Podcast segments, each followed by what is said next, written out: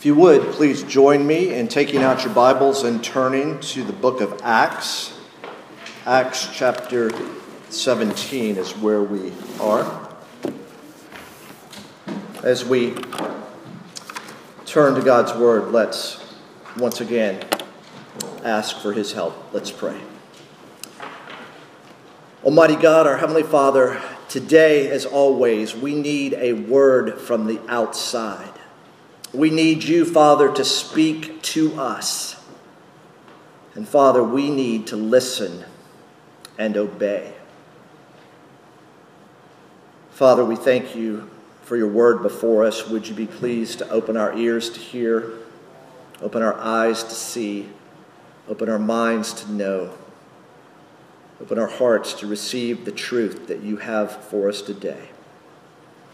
And in receiving the truth, May our lives be transformed more and more into the image of Jesus Christ, in whose name we pray. Amen. We're picking up right where we left off back on the 15th of November, six weeks ago. Um, we are in our series looking back at our history and moving forward in our mission and exposition of the book of Acts. Well, here we are at the start of a new year, and of course, we've all heard them made, and we may have even made them ourselves. New Year's resolutions, promises made to make all kinds of changes in various areas of our life. Promises to make a change, to do something different. Now, that all sounds well and good, doesn't it? However, not all change is good. Some things need to remain the same. Now, one thing that needs to not change but remain the same is the gospel. But what do I mean? Now, on the one hand, of course, the gospel cannot change. Why? It's from God, it's His truth. It is truth. It, it can't change. God can't lie.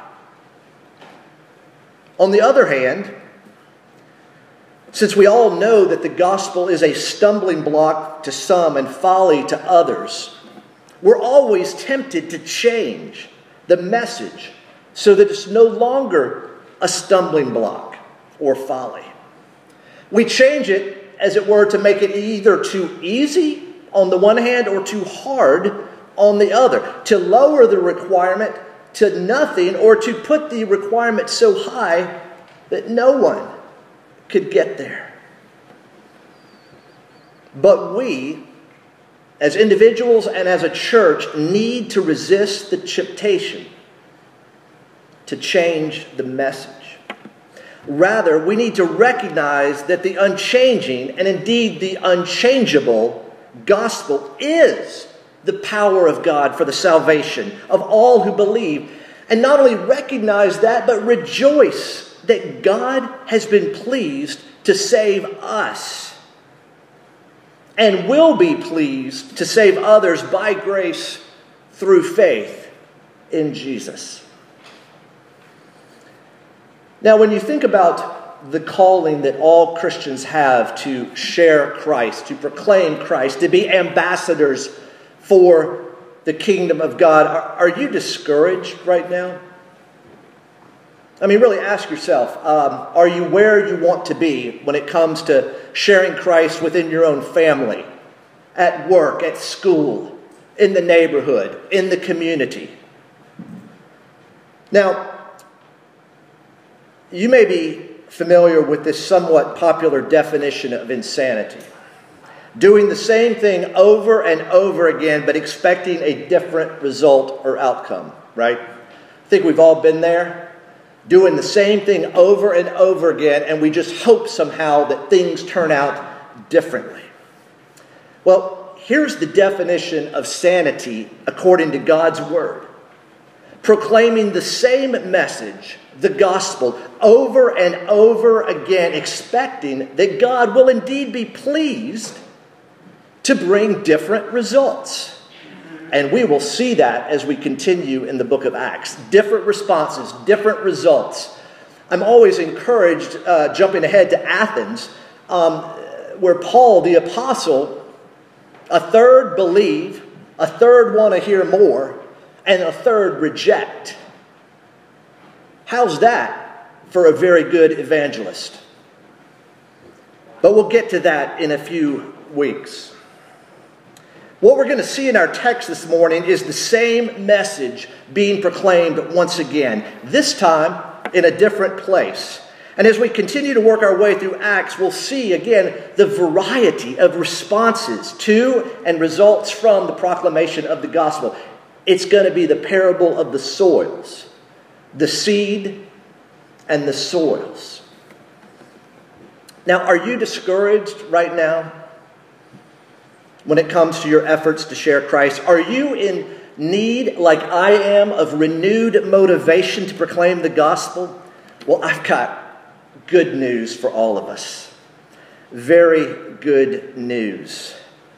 You see, God's word, as applied by God's Spirit, will provide both the encouragement and the motivation that you and I and this church needs. From our text, we're going to make a few comments about the mission. After that, we're going to make a few comments about the method. And then we're going to spend most of our time focused on the message. The same message now being proclaimed in a different place. Join with me as I read beginning in verse 17. Excuse me, uh, chapter 17, verse 1. Now, when they had passed through Amphipolis and Apollonia, they came to Thessalonica, where there was a synagogue of the Jews. And Paul went in, as was his custom, and on three Sabbath days he reasoned with them from the Scriptures explaining and proving that it was necessary for the Christ to suffer and to rise from the dead, and saying, This Jesus, whom I proclaim to you, is the Christ. Let's step back and orient ourselves to Acts. Luke, volume 2. It's the transition between the Gospels and the letters to the churches. Acts is here in God's Word as all of God's Word to strengthen our faith. And in particular, it strengthens our faith by showing us that Christianity is not just a Christianity is not a philosophy of life. Christianity is, is grounded in the acts of Jesus in history. If Jesus of Nazareth, Nazareth wasn't who he said he was, then there is no Christianity. If he didn't do what Scripture says he did, there is no Christianity. Islam is not like that. Buddhism is not like that. It really doesn't matter what the founders did or didn't do. What matters is do you adhere to the teaching? To be sure, there is teaching in Christianity, but it's teaching centered upon and grounded upon a person, Jesus of Nazareth. It's a selected record here in Acts of all that Jesus continues to do and teach now by his Holy Spirit in his church, founded by the apostles. And we're now in the second missionary journey of Paul. Remember in chapter 15, you've got the Jerusalem Council, and, and, and Paul heads back out. Uh, he and Barnabas have a falling out. They separate, they go their separate ways, but he joins with Silas and they leave on their journey. And in chapter 16, we see already that Paul gains a new worker, Timothy, who'll be his partner for the long haul. And, and we, we see that he's given a new vision. He's called over to Macedonia. He's called to Europe. Indeed, we saw in chapter 16 that the gospel, as it moves out from Jerusalem to Judea to Samaria to the ends of the earth, it makes the jump from Asia to Europe. And we know what has happened since then. We saw for the last uh, three weeks that we were in Acts that in the city of Philippi, there were three surprising conversions. Three people in whom the gospel, the word about Jesus, the word from Jesus, changed lives. Lydia, a businesswoman, an unnamed slave girl, and then a jailer, a, middle class civil servant. So they're in, the, Paul and his apostolic or his missionary band is in Philippi, and I want to jump back now and, and, and read um, beginning in verse uh, 39. So they, that is the magistrates, came and apologized to them, that is Paul and his companions, and they took them out and they asked them to leave the city. So they went out from the prison and visited Lydia. And when they had seen the brothers, they encouraged them and departed. They left Philippi. They were sort of run out of town. Now, turn with me, if you would, over to 1 Thessalonians. Makes sense, right? They're in Thessalonica. He writes a couple of letters back to the church that's established. So if you look at 1 Thessalonians chapter 2, this is what Paul said. Now remember, Luke is describing what happens, and here's Paul's own words. Luke, excuse me, 1 Thessalonians 2, 1 and 2. For you yourselves know, brothers, that our coming to you was not in vain, but though we had already suffered and been shamefully treated at Philippi, as you know, we had boldness in our God to declare to you the gospel of God in the midst of such conflict. They're run out of town after being put in jail, and now they're bold, they're courageous, they're going to continue proclaiming the gospel. And where do they go? They go about 100 miles, give or take, south southwest from Philippi. They pass through a couple of towns, probably a day's journey to each, probably spend the night, and they head and they end up in Thessalonica, the capital city of the Roman province of Macedonia. You see, Paul is strategic. He's going to a capital city, a commercial center, an administrative center, a city that um, has people coming and going by sea and by land, and he knows that if a church can be established there, just by the very fact that people come and go, the gospel will spread. So he's using the Roman roads to spread the gospel.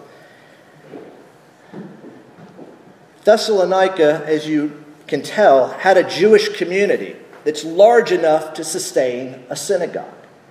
Now, think about this the Jews are away from Jerusalem. These are Jews that, for, for whatever reason, have been scattered. They are away from the holy city. They are away from the center of religious life and the temple. They are scattered. And where they went, if there was enough Jews, a synagogue was established. And probably not in Amphipolis or Apollonia, but here in Thessalonica, there's a Jewish synagogue. And it's Paul's calling to preach, to preach Christ. Remember in Acts 9, his, his conversion? He, he says, uh, we read in Acts 9 15, we read this.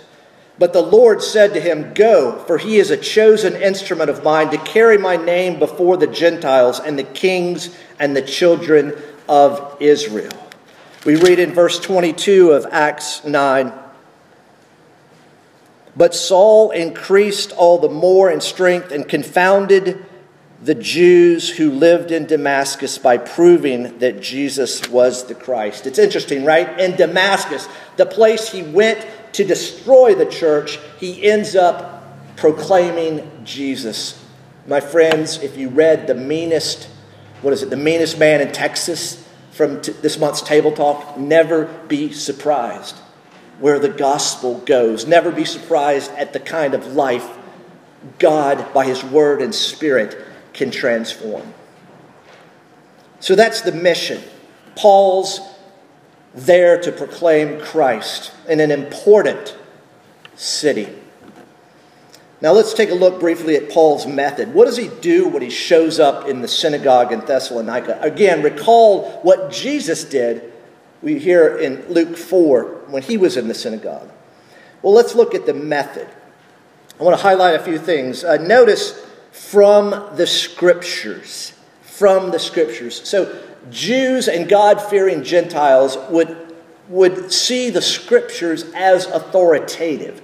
And therefore, for Paul, it's a starting point. It's, he, he's finding people that are familiar with the scriptures because as we share Christ, we're going to run into two kinds of people. Some people familiar with the scriptures. Do they believe it? Maybe not, but they might be familiar, and you can start there. Other people have no familiarity, and we'll see that soon in the next few weeks and the approach there. But he started from a point of contact, and for those of you who, who think about evangelism and think about apologetics, kind of defending the faith, you know how important it is to, to find the common point of contact, to identify with someone and go from there. So, for some people here in Bellevue, we're going to start with the scriptures. Anybody that comes in for a public worship service they're going to hear the scriptures. We're going to start there. But for others, we start with observations of the world. When Paul goes to Athens, he doesn't initially go to scriptures, he goes with what he observes and sees. It's kind of if you go walk down Taylor Avenue to Fairfield Avenue and you hang a right or a left, you're going to observe a lot of things. And those will be points of contact that you and I can make to an unbelieving world. But whether you start with the scriptures or you start with God's world, guess what? Since all truth is God's truth, it all leads to God, the true and living God. So he, he, he's using the scriptures, and notice he reasoned with them, we read. He reasoned with them from the scriptures. He engaged with them. Uh, one of the words used here is where we get the word dialogue. He, his apologetic here is described as revealing and setting before them a case. He both teaches and he invites. Um, the best kind of teachers I've ever had are the ones who lecture and then engage with the class, questions and answers. There's a, there's a time and a place for a monologue, there's a time and a place for a dialogue. And Paul seems to be doing both. He explains, and the word means to open. It's the same thing that we read in Luke 24 of eyes being opened, the scriptures being opened. He not only explains, but he proves, and that means to, to place before uh, to give evidence, to demonstrate. And again, if you remember that verse from Acts 9 22, Paul spent time in Damascus doing what? Working to prove that Jesus was the Christ. The mission Paul had was clear, the method was deliberate. And both the mission and the method were in service not of themselves, but rather of the message. The message. And that's where we're going to stay for the rest of our time together. The message. The same message.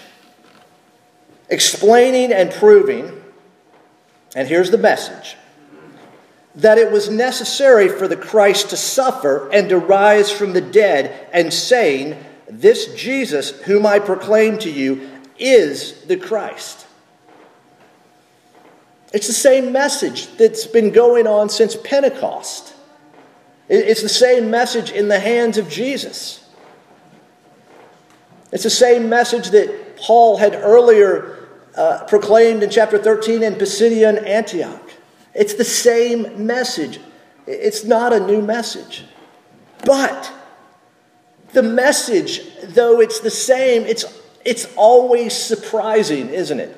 Always surprising. Are you surprised, or have you and I gone to sleep when it comes to the gospel?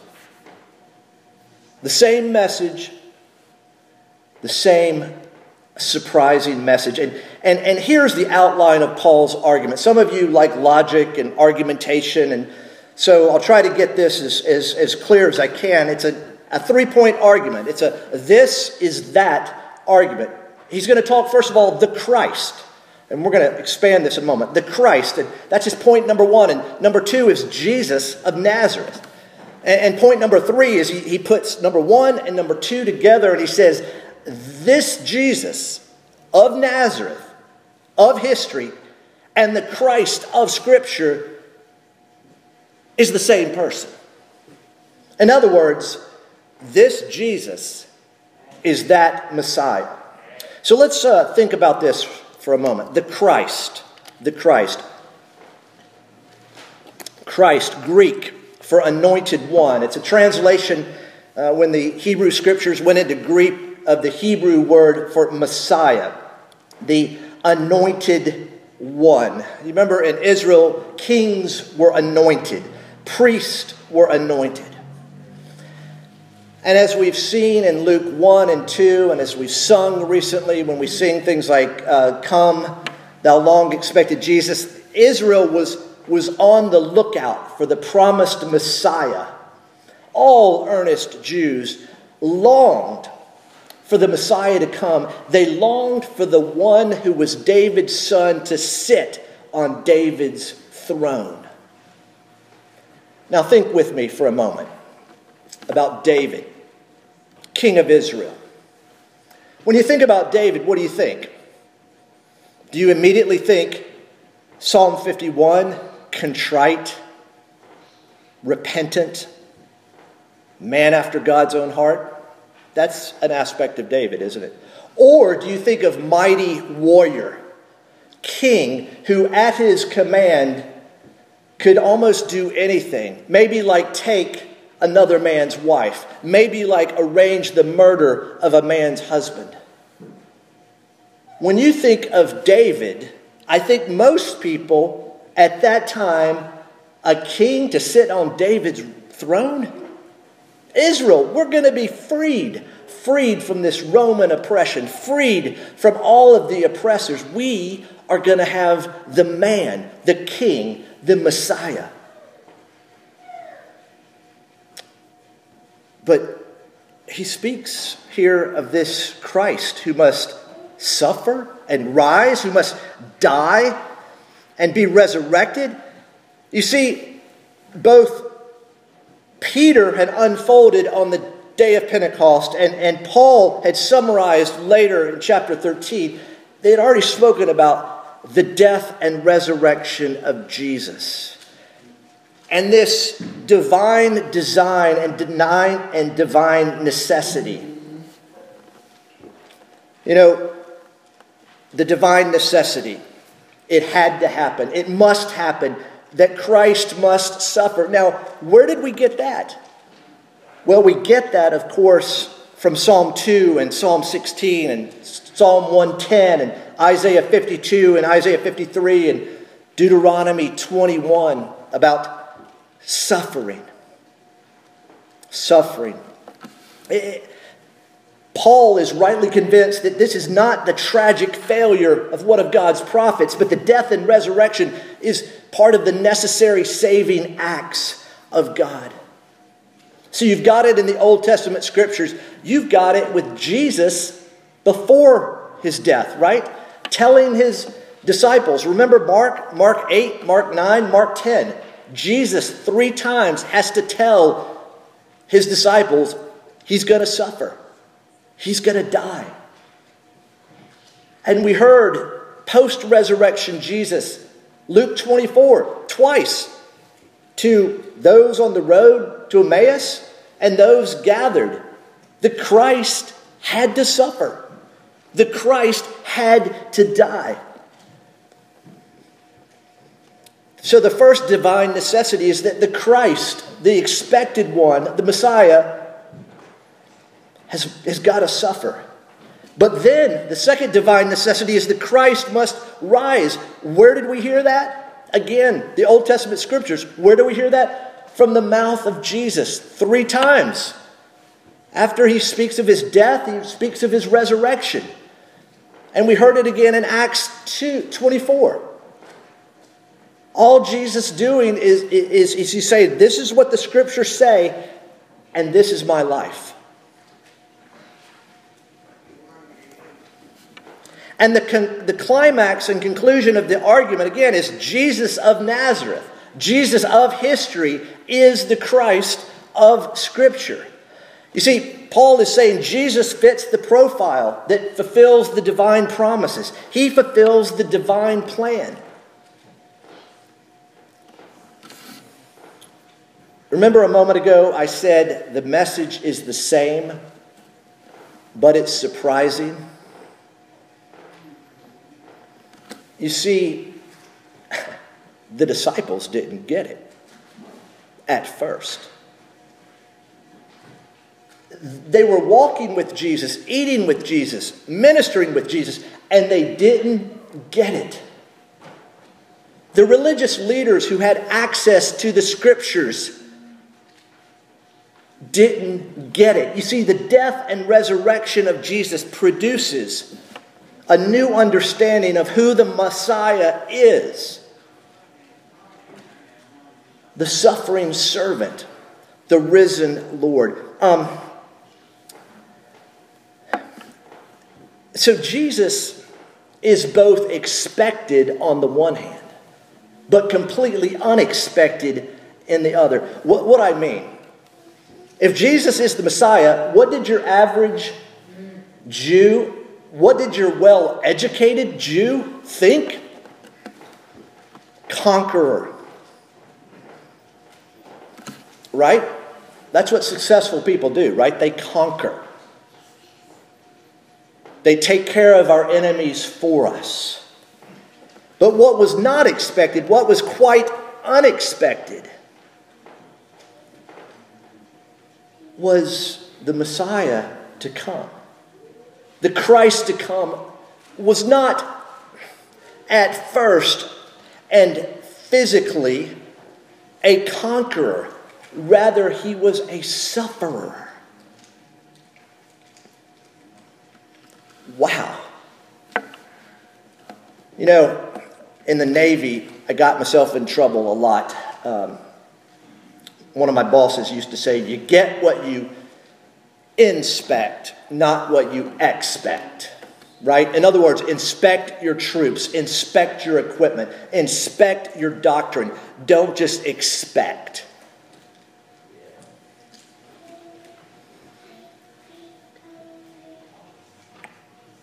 We're to, as it were, inspect the scriptures. What do the scriptures really teach? You know, um, we all have expectations, right? Where do you get your expectations? I mean, really? Newspaper? Social media? Your crazy uncle? Where do you get your expectations? My friends, if we are not getting our expectations from God's Word, God's Word which we can inspect, then I would have to say that our expectations might be a little misaligned. You know? And this is an age old problem, right? Well, we're not looking for a Messiah, but we may be looking for a political leader to hate our enemies for us, right? My friends, if our hope is in politics, if our hope is not in the gospel, then we are, of course, to be most pitied. You see, the Jesus that we don't expect humbles us to the core, doesn't it? It just takes us down. But you know what? The Jesus we don't expect also encourages us beyond measure, lifts us up. You see, the gospel there in Thessalonica as it did in Philippi, as it's doing in Bellevue and everywhere else around the world, the gospel lays people low and the gospel lifts them up. We heard it read, you know, God has to open eyes, right? We read that in Luke 24. Our eyes have to be open to see Jesus. Remember, those two people were walking with him, they were talking with him, and they didn't recognize him. Their eyes had to be opened to see Jesus. And, and they remarked, Weren't our hearts burning? There is a good kind of heartburn, by the way. The kind of good heartburn is when your heart burns with affection and attraction to Jesus. God has to open eyes just to see Jesus. He also has to open minds to know the truth of the gospel. He has to open their minds to understand. Like Lydia, God has to open our hearts to receive the truth of the gospel, to receive Jesus. You see, it's no wonder that people are confused when it comes to Jesus. Because God has to do a mighty work in us. But oh, church, let's not put things in the way. Let's have people reject the Jesus of Scripture, not the Jesus of our expectation or imagination.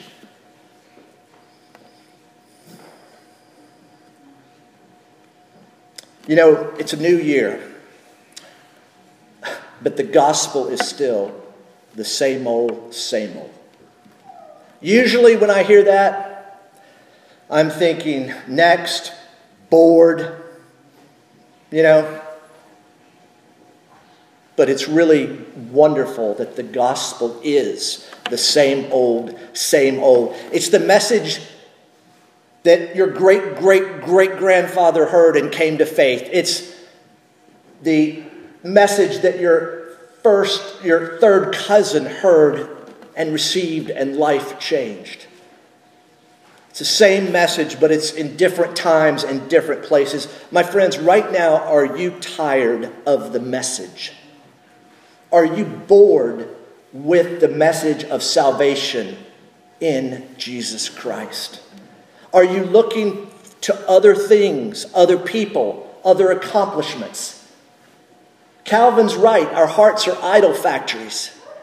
And Calvin is talking about the idols that we manufacture in our hearts, and we all do. Because one of the reasons why I think we are bored with the gospel, we are tired and asleep when it comes to Jesus is because something else has our attention. Something else has grabbed us. What is it for you today that has grabbed you? It's the same message because it's the same man. There's one Savior for different people. You know, if you're confident that God has saved someone like you, then you surely can be confident that God will save others, right? Because anytime we speak of salvation, anytime we speak of someone being a new creation in Christ, it's a miracle. There is no of courseness. Even you children who growing up in a Christian home, what a wonderful blessing it is. Do not ever take that for granted but even covenant children have got to be able to say, It's a miracle that I believe. God has to open eyes, God has to open minds, God has to open hearts.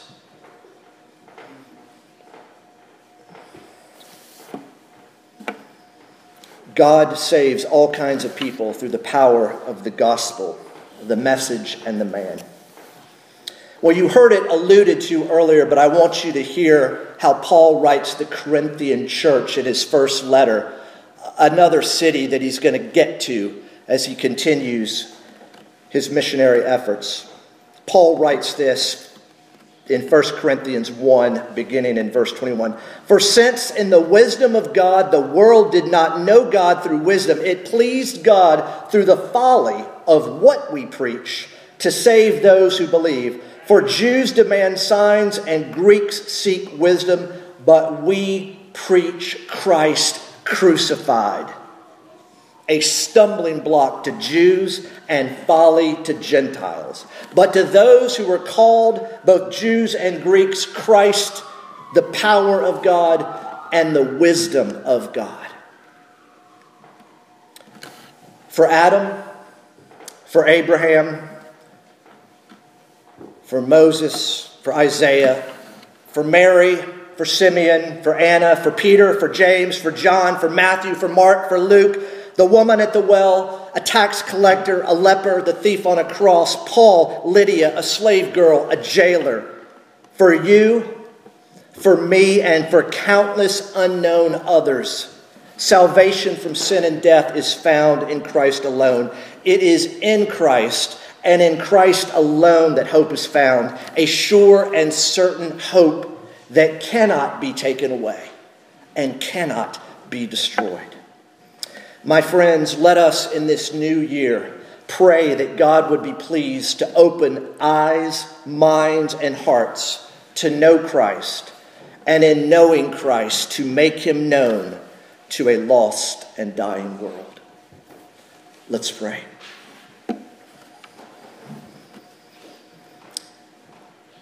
Almighty God, would you be pleased to take the truth of your word as applied by your Holy Spirit to change our lives? Father, may your word and your spirit have their way with your people, with your church. For we pray in Jesus' name. Amen.